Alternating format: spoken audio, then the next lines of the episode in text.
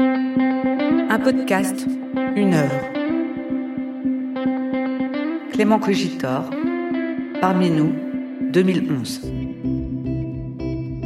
Bonjour à toutes et à tous. Vous écoutez un podcast, une œuvre, une émission du Centre Pompidou. Pour cette saison, nous allons vous parler d'exil, un thème qui résonne avec l'actualité et traverse l'histoire de l'art. Partons à la rencontre d'artistes qui ont connu l'exil ou qui travaillent avec des personnes concernées. Dans ce nouvel épisode, nous vous proposons l'œuvre de Clément Cogitor, Parmi nous. C'est un de ses premiers courts-métrages réalisés en 2011 à l'issue de sa formation au Studio des Arts Contemporains du Frénois, à Tourcoing. Dans cette fiction nourrie du réel, c'est en suivant un jeune clandestin que l'artiste Clément Cogitor aborde la question des flux migratoires. Il filme ses tentatives pour rejoindre l'Angleterre depuis un endroit qui peut faire penser au camp situé à Calais, communément appelé la jungle de Calais. Dans cet épisode, nous entendrons successivement le vidéaste Clément Cogitor, la sociologue Yasmine Bouaga qui a longuement enquêté sur le camp de Calais en 2015, et Shadi Abdulrahman, réfugié syrien. Mais écoutons d'abord la conférencière Elisa Fedeli nous présenter le court-métrage titré Parmi nous de Clément Cogitor. C'est un film de fiction qui dure environ 29 minutes. Il est inspiré par notre actualité, la traversée des frontières par des migrants dans les ports du nord de la France. Le film raconte la tentative échouée d'Amine, un jeune clandestin. Ça commence avec un générique, puis une scène de nuit, bruit de moteur, aboiement de chiens. Des douaniers contrôlent les camions qui arrivent au port avec leurs lampes de poche et ils découvrent un homme qui est caché sous un camion. Celui-ci tente de s'enfuir et se fait finalement arrêter par les douaniers, menottes au poignet. D'autres hommes réussissent à s'échapper et disparaissent dans l'obscurité. Les scènes alternent sans transition des moments de grande violence et des moments de fraternité. Il y a de l'action, il y a du suspense, mais il y a aussi des moments de contemplation. Les dialogues sont rares et lorsqu'ils sont en arabe, ils sont sous-titrés en français. La caméra généralement suit Amine de près, de dos, près de ses épaules, près de son visage. Caméra rapprochée, comme ça on est, on est presque lui, on est Amine.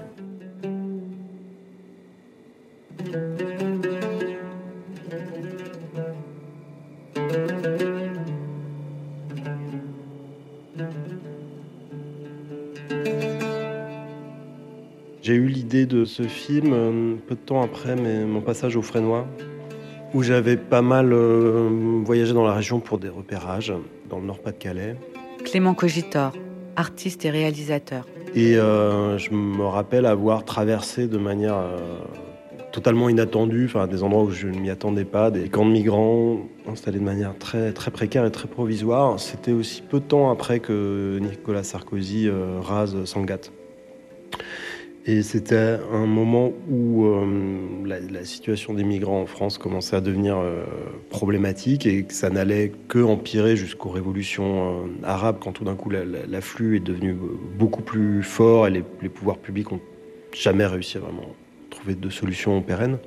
Mais disons, c'était le début de la crise et, Sarkozy avait cru régler le problème en rasant le camp d'accueil qui avait été installé pas très loin. Et c'était euh, suite à cette expérience-là, la traversée d'une forêt, de, voir des traces, des restes, croiser des silhouettes dans la forêt, sur la côte, qui tout d'un coup m'a fait euh, imaginer un film autour de la question de la, migration, mais presque enfin, vu comme un film de fantôme un peu. Ce qui est un peu le l'arche dramatique de ce film qui dure une trentaine de minutes, qui est assez simple, voire très minimal. Mais il y a cette idée comme ça de la porosité des mondes dans la question de la perméabilité, qui est quelque chose qui m'intéresse beaucoup, et d'un point de vue euh, migratoire, en fait, elle est, très évidente. C'est franchir une frontière, passer d'un espace à un autre, la, question d'une trajectoire. Mais derrière ça, il y a aussi la métaphore de, la, enfin, de différents mondes qui cohabitent, le monde euh, du visible et de l'invisible, le monde des morts et des vivants, et de jouer sur une espèce de, de trouble comme ça entre ce qui est d'ordre de de l'expérience Est-ce qu'il y a de l'ordre de l'imagination On ne sait pas si les choses ont vraiment eu lieu ou pas. des ellipses qui trouent le récit pour, créer des sortes de, poches irrésolues de, la trajectoire, enfin des moments d'absence des personnages. Ça, c'est des choses qu'on retrouve assez souvent dans mon travail. Et il y a quelque chose euh, qui fait partie, je pense, de mon langage, euh, de mon vocabulaire, c'est beaucoup les interactions entre les corps et les paysages. Comment les, hommes occupent, traversent, euh, s'accommodent d'un territoire et d'un paysage, tant d'un point de vue naturel, physique, organique que d'un point de vue géopolitique.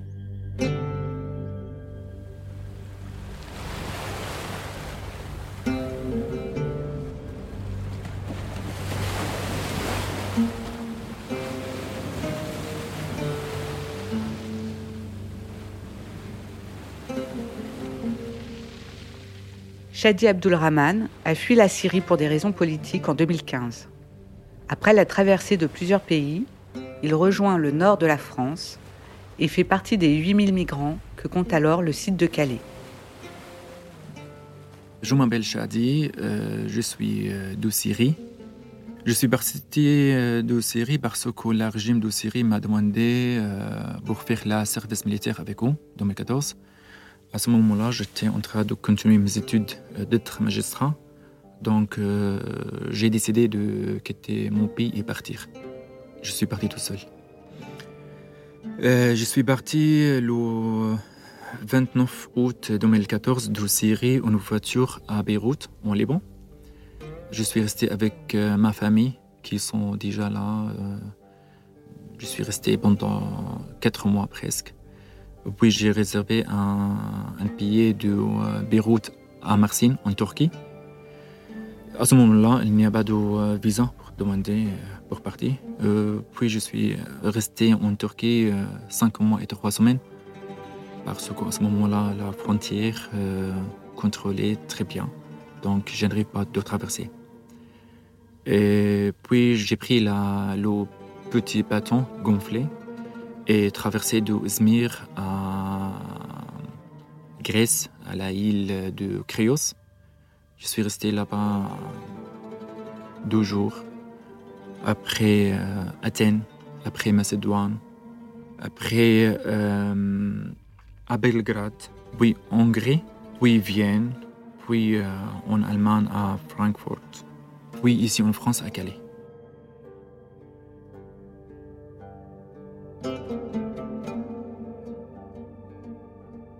Je suis arrivé à Calais le 18 juin 2015 et je suis resté là-bas jusqu'à 18 octobre 2016. Euh, en fait, je suis allé là-bas euh, d'essayer de traverser à Londres parce que déjà je parle l'anglais. Donc j'ai pensé c'est mieux euh, traverser à Londres et continuer ma vie là-bas. J'essayais beaucoup, mais je n'arrive pas. Donc à la fin, j'ai décidé de rester ici en France. Donc j'ai demandé d'asile, mais toujours je suis resté euh, à la jungle de Calais parce qu'il n'y a pas d'autre place. Au moment où j'ai tourné, euh, ça s'appelait la jungle. Et ça, du coup, je l'ai essayé de le traiter comme ça, en fait, puisque Sangatte avait disparu, les camps étaient rasés, euh, la vie était dans la jungle. Et donc ça, c'est quelque chose dont j'ai essayé de rendre compte. Ces forêts du nord de la France, assez touffues, très vertes, très à la fois menaçantes et, finalement assez belles aussi, mais qui du coup accueillent des personnages en situation de très très grande précarité et, comment les personnages euh, occupent et investissent ce terrain-là.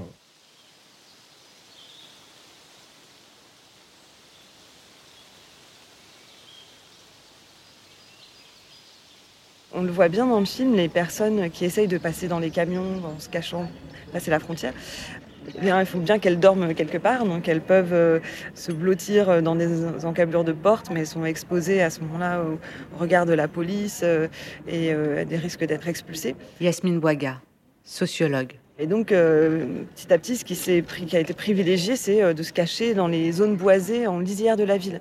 C'est pas très loin, en fait, c'est un peu comme un petit parc euh, à l'extérieur de la ville. Et les premiers lieux, c'était dans la zone industrielle. Et donc, c'est dans des petites zones boisées. comme il y avait parmi les personnes migrantes beaucoup d'Afghans, la forêt se dit jungle en afghan, ce qui a donné jungle en anglais, en fait. et donc, les ce que les bénévoles racontent, c'est que quand, après des expulsions de campements en ville, qui retrouvaient les personnes migrantes lors des distributions alimentaires, qui leur disaient mais en fait, où êtes-vous Où est-ce que vous dormez Personne répondait in the jungle, dans la forêt en fait. Et le terme est resté aussi parce que ça frappait beaucoup les soutiens et les personnes qui agissaient en solidarité avec ces migrants. Euh, qui avaient le sentiment qu'on les traitait comme des animaux parce qu'on les expulsait, on les maltraitait et qu'on les reléguait dans un endroit du sauvage. Et donc le terme de jungle est resté euh, aussi pour euh, dénoncer les mauvaises conditions de vie de ces personnes. Et il a été aussi réapproprié dans l'autre sens par plutôt des groupes hostiles, des groupes d'extrême droite qui aussi utilisent ce terme pour dénoncer une, une supposée sauvagerie de ces étrangers menaçants. Et donc le, mot cristallise énormément d'imaginaire. Et c'est pour ça qu'il est euh, aussi difficile à employer, mais il est tellement répandu parmi les personnes migrantes. En fait, c'est un terme euh, d'usage courant, fait.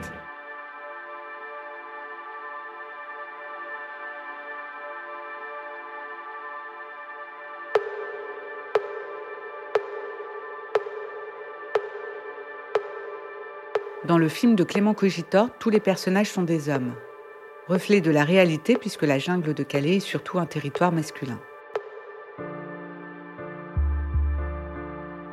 Dans les années je sais pas, 2007 à 2011, 12, avant le début des, gros flux migratoires, c'était surtout des hommes qui cherchaient à échapper à la misère et euh, cherchaient, chercher du travail. C'est après qu'on commençait à arriver vraiment des familles euh, entières avec beaucoup plus de, femmes.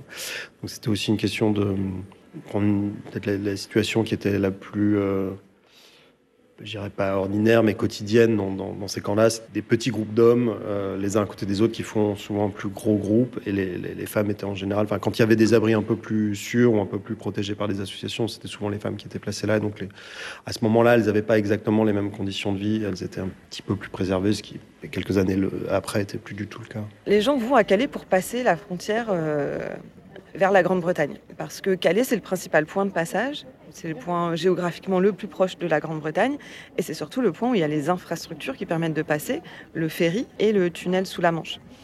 Ça ne veut pas dire que la plupart des personnes qui viennent en Europe essayent d'aller en Angleterre. En fait, il y a une concentration de personnes à Calais parce que la frontière est particulièrement difficile à passer, alors que les autres frontières euh, internes à l'Europe, en fait, sont aisément euh, franchissables. Et donc Calais a été un point de cristallisation parce que c'est un goulot d'étranglement, en fait.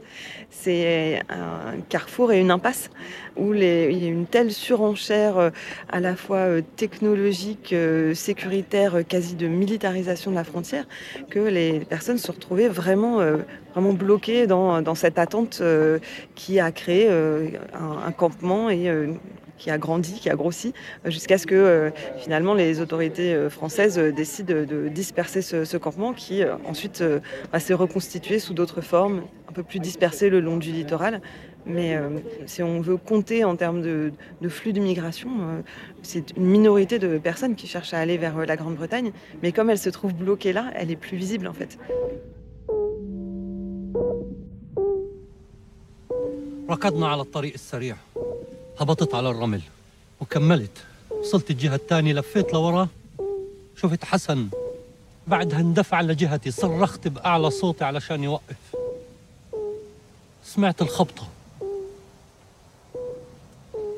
شفته بيختفي تحت الشاحنة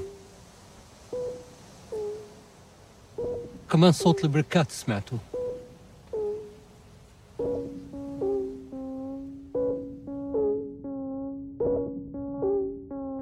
Les techniques de passage, elles ont beaucoup évolué. Moi, la période où j'ai fait l'enquête, ces techniques ressemblaient beaucoup à celles euh, qu'on voit dans le film de Clément Cogita. C'est-à-dire c'est essentiellement du passage par les camions. Euh, le tunnel est extrêmement surveillé. Il y a eu des tentatives de passage, notamment euh, en grand groupe, en essayant de prendre d'assaut le tunnel. mais finalement, ce qui était plus praticable pour les personnes, c'est de se cacher dans les camions de marchandises, camions qui vont ensuite passer euh, euh, essentiellement sur le ferry, euh, sachant que ces camions passent à travers des surveillances de rayons X, détecteurs de battement de cœur, détecteurs de CO2, etc. Donc il y a tout un, appareil très sophistiqué, mais euh, l'ampleur des circulations de marchandises entre la France et la Grande-Bretagne fait que euh, on a toujours une petite chance d'y échapper. Et donc c'est pour ça aussi que les personnes font des tentatives et des tentatives, des tentatives. Euh, et donc c'est vraiment par ces tentatives de passage-là que les personnes essayaient d'aller en Grande-Bretagne en montant dans les camions, soit en profitant des pauses des chauffeurs de camions, donc notamment sur les aires d'autoroute, mais au fur et à mesure ces aires d'autoroute ont été progressivement fermées. Et donc, euh, les personnes devaient remonter plus en amont ou alors profiter d'embouteillages euh, sur la rocade menant au ferry pour monter dans les camions des embouteillages liés à la logistique du déchargement ou des embouteillages créés. Euh, ce qui a amené euh, cette euh, méthode du dougar. Alors c'est encore un argot de la migration en fait. c'est un mot qu'on trouve dans l'argot afghan pour dire bouchon, embouteillage, et qui s'est répandu parmi les personnes parlant toutes sortes de langues, comme pour désigner en fait une, une action intentionnelle de création d'un barrage sur la route pour pouvoir s'infiltrer euh, dans les camions. Quelque chose qui est très dangereux à la fois pour les personnes migrantes et puis pour euh, les, usagers de la route. Euh, ça a amené à, des mesures aussi de création de, murs le long de la rocade, tout un appareil sécuritaire qui est devenu de plus en plus imposant en fait à Calais. C'est devenu une ville sous siège en fait. Et d'ailleurs, Clément Cogitor le dit, cette ville assiégée, elle le dit même avant même que l'ensemble de cet appareil de surveillance, de contrôle, de contrainte soit déployé. C'est-à-dire qu'à l'époque où, il dit ça, il n'y a pas encore euh, tout euh, ce déploiement de barbelés, de béton, même de douves pour euh, empêcher les gens de passer. Et ce qui a vraiment enfermé en fait les Calaisiens dans une ville d'apparence très militaire.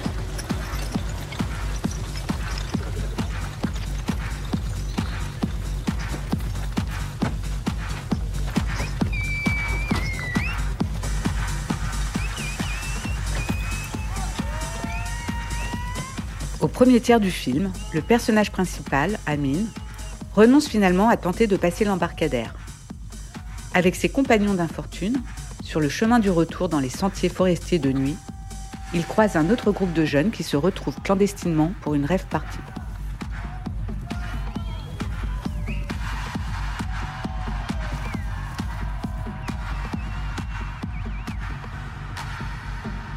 Je fais plutôt pas de parallèle, mais une sorte de. C'est plutôt deux lignes qui se croisent. Et ça aussi, c'est quelque chose que j'ai une fois euh, vécu, pas exactement de cette manière-là, mais en tout cas, ce qui est commun aux deux, c'est l'occupation d'un espace euh, de, manière euh, transitoire ou impermanente, sans aucune autorisation, et d'en faire un usage qui très différent dans les deux cas, mais en tout cas qui est, qui est ni inofficiel, ni soumis à aucune euh, autre règle que ceux des habitants ou des, usagers de ce moment-là. Quoi. Et aussi des groupes très informels. Les gens qui participent à ça sont ceux qui sont arrivés jusque-là. Il n'y a, rien d'autre qui les relie. Il y a pas, on n'est pas dans le cadre d'un groupe constitué, mais c'est des groupes mobiles qui peuvent grossir ou diminuer. Enfin, il y a quelque chose de très fluide comme ça. Et surtout dans leurs déplacements, c'est ce que j'ai essayé de mettre en scène. Et je m'étais retrouvé comme ça sur un, voilà, sur un chemin la nuit puis voir des, silhouettes passer dans des arbres, et puis petit à petit entendre la musique, et en fait de mettre du temps à comprendre ce qui était en train de se passer. Mais ce qui m'intéressait beaucoup dans, le, dans la mise en scène et le récit de ça, c'était que tout d'un coup, enfin, ces personnages-là qui traversent tous les jours, cette même forêt, ce même paysage pour arriver jusqu'au port et essayer d'embarquer sur les camions et échouer et revenir et recommencer le lendemain. Tout d'un coup, ce chemin-là était perturbé par d'autres usagers qui en faisaient un usage tout aussi clandestin, mais tout d'un coup euh, euh, festif. La scène est euh, assez courte au final, mais il y a l'idée d'une assez étrange d'une communauté qui se produit là et en même temps dans, dans principe de la rêve partie, de, l'électro, il y a quelque chose à la fois de commun et de solitaire. C'est-à-dire que les gens sont dansent à la fois seuls et ensemble. Et, euh, ça, c'est quelque chose qui m'intéresse beaucoup aussi, cette communauté de solitude, qui me semblait être une réponse intéressante. Euh, à celle des groupes migratoires, un ensemble de solitude, mais, euh, et qui cherchent à produire du commun, mais qui souvent ça, échoue, ça ne se déploie pas. J'ai trouvé cette scène de rêve party vraiment intéressante parce qu'elle permettait de montrer aussi cette dimension de grande vitalité des jeunes hommes qui sont dans une situation terrible dans, l'attente, dans les campements, dans une grande misère, mais ce sont aussi des jeunes hommes qui ont une très forte énergie, une grande vitalité, libido aussi, une envie de vivre, qui est très très belle et qui a aussi une dimension entraînante que moi j'ai ressenti beaucoup sur le terrain et que là on voit dans cette scène.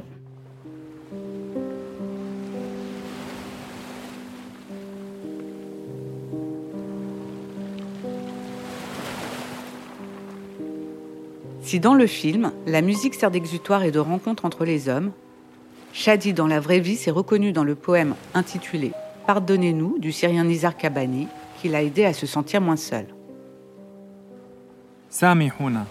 Pardonnez-nous. Si on s'est rassemblés comme des moutons au bord d'un bateau, on s'est éparpillé dans tous les océans des années et des années. On n'a pas trouvé entre les riches arabes un riche qui accepte de nous nourrir ou nous racheter. On n'a pas trouvé entre les belles femmes arabes une femme qui accepte de nous aimer ou nous racheter. On n'a pas trouvé entre les révolutionnaires arabes un révolutionnaire qui ne nous a pas poignardés. Pardonnez-nous. Pardonnez-nous si on a tout refusé et on a tout cassé et on a tout arraché. Et on vous a jeté nos prénoms. Les villages nous ont rejetés, les ports nous ont rejetés. Et les aéroports qui reçoivent des vols matins et soirs nous ont rejetés. Le soleil de l'oppression est partout, nous a brûlés. Pardonnez-nous si on a craché sur une époque et qui n'a pas de nom. Pardonnez-nous si on ne croit plus à rien.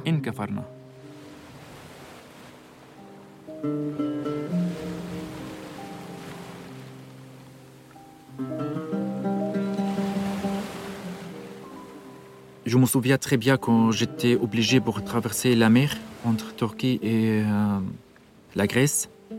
Euh, j'étais obligé de payer l'argent juste pour euh, prendre les petits bâtons gonflés.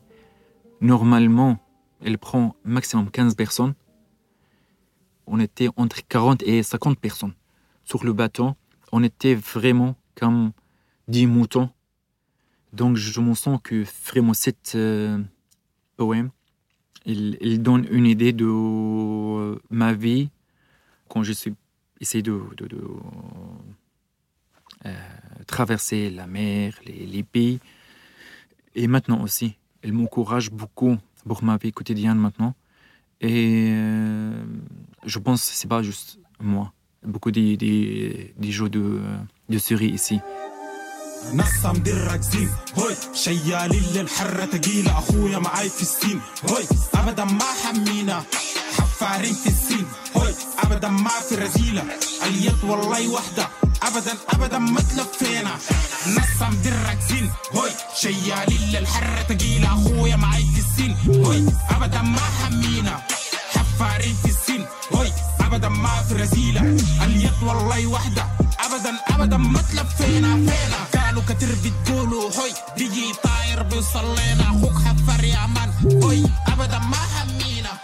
On a énormément de discours médiatiques autour des passeurs, toute une mafia euh, qui serait très professionnalisée.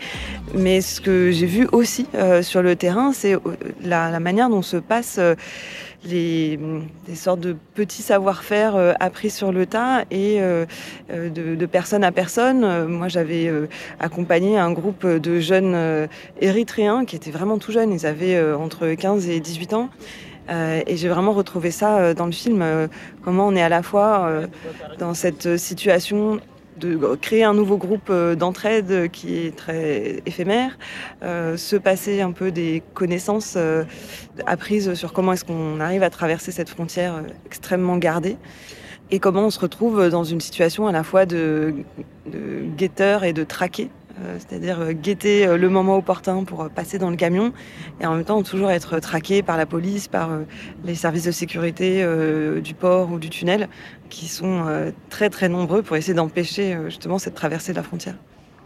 Mais il y a eu aussi beaucoup de communication et de coopération entre ces communautés à travers aussi des langues de communication euh, qui sont euh, l'anglais mais aussi l'arabe, euh, beaucoup utilisé comme langue vernaculaire entre des personnes dont ce n'est pas nécessairement la, langue maternelle, et avec aussi toute une forme de création linguistique d'argot de la migration qui renvoie aussi à la manière dont on communique les, informations euh, sur ce qui est important en période de migration, par exemple euh, tout ce qui est autour de la prise d'empreinte euh, digitale, donc faire attention à cette prise d'empreinte. Voilà le, mot de préfecture aussi qui circule beaucoup et qui montre aussi bien l'importance de ces relations sociales qui se tissent en exil.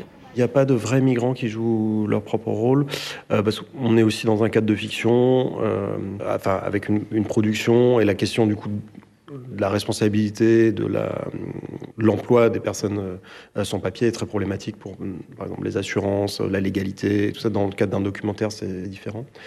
Et aussi parce que c'est des gens qui ont beaucoup d'autres choses à faire, comment dire, et à investir que des plateaux de tournage euh, pour mm. leur propre survie. Donc c'est, je saurais, je saurais pas comment jouer avec ça dans des situations aussi dramatiques. Dans des, dans des cas moins précaires, c'est quelque chose que je fais assez souvent, de, demander aux gens de jouer leur propre rôle dans certaines situations. Mais, mais quand il s'agit de survie comme ça, pour la fiction, ça me semble, ça me semble assez compliqué.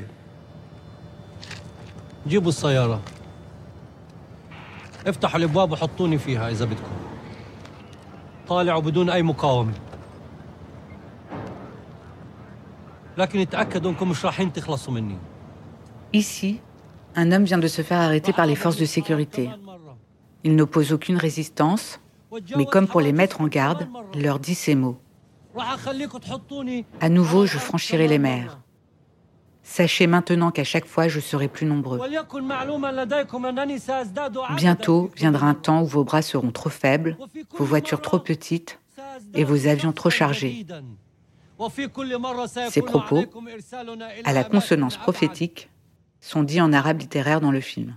On a dû harmoniser un petit peu les langues et les accents. Certains des, acteurs parlaient différents types euh, d'arabe, certains kurdes. Euh, donc il a fallu voilà, harmoniser un petit peu, le, trouver une, langue ou un accent un petit peu à, chacun pour que les langues se retrouvent à un endroit, euh, chacun avec son accent, mais en même temps qu'on sente que les personnages se, comprennent tous dans le, dans le même arabe. J'ai mis beaucoup de temps à trouver l'acteur qui a le, plus de, textes, qui s'appelle Khalifa Natour, et qui est celui qui a le plus de textes, mais je voulais quelqu'un capable de passer d'un dialogue très naturaliste à un texte, presque un poème incantatoire. Et je me rappelle voilà, qu'on a fait un gros travail sur ça, à la fois la langue elle-même, comment on glisse euh, de l'arabe dialectal vers l'arabe classique, et, sur, et dans son interprétation, comment est-ce qu'il allait glisser du naturalisme à une espèce d'incantation, ouais, une espèce de de prophéties un peu étranges, mais avec une, on a travaillé sur le rythme de la langue comme si c'était une sorte de, poème. Quelque chose a cédé. Il y a eu un grand bruit sur la côte. Un choc. Chacun d'abord est rentré. On a rappelé les enfants, fermé les portes et les volets. Et beaucoup presque toutes. Toutes les familles ont une par une quitté la ville. Puis on a vu venir des camions aux portes de la ville. Des hommes ont ouvert les bâches et on a vu descendre partout des cargaisons entières de visages. Et la femme qui, parle plus tard en, français, on ne sait pas vraiment qui c'est, on voit, voit pas son visage, une espèce de maison avec des, dormants un peu partout, des gisants. Et, et elle s'adresse à lui en, en, racontant une histoire comme un conte ou un, mythe très ancien et euh, qui répond quelque part au texte qu'on a entendu de Khalifa avant sans pouvoir euh, en tirer un sens naturaliste ou réaliste assez clair. Ça, résonne dans un espace plus mythologique que naturaliste et que le personnage reçoit comme euh, un des récits entendus dans, son, dans sa trajectoire, mais en, tout cas il est question de, la, de barrage qui cède Et, euh, mais c'est voilà, deux moments un petit peu en miroir où tout d'un coup le langage euh, n'est plus une suite d'informations assez laconiques que les personnages s'envoient pour euh, obtenir, je sais pas, à manger une information sur où est-ce qu'on peut passer ou quoi, mais tout d'un coup le langage prend en charge un souffle et, il raconte quelque chose de commun, qui est aussi une des questions du film de comment qu'on passe d'un endroit à un autre, d'une communauté à une autre, cette, cette, idée de la, la trajectoire, du franchissement.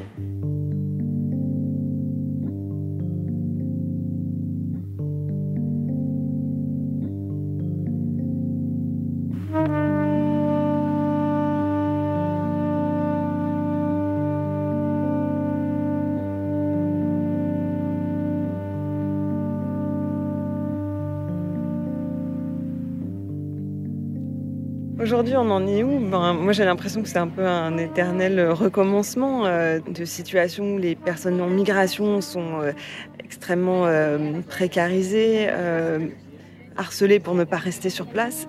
On interdit aux associations de leur distribuer de la nourriture pour ne pas que les personnes s'installent sur place. Et donc, en quelque sorte, les pouvoirs publics assument de priver de droits fondamentaux les personnes migrantes pour essayer d'éviter qu'il y ait à nouveau euh, une fixation d'un campement euh, qui puisse rester et, euh, devenir aussi important que ça a pu l'être à, d'autres moments, voire faire appel d'air. C'est vraiment la hantise des autorités d'avoir un nouveau campement soit devienne tellement important qu'il est connu à l'étranger et qu'il fasse venir des personnes à Calais. Et donc il y a cette sorte de crainte presque paranoïaque hein, qui amène euh, à des décisions qui sont de l'ordre vraiment de la violation des droits fondamentaux.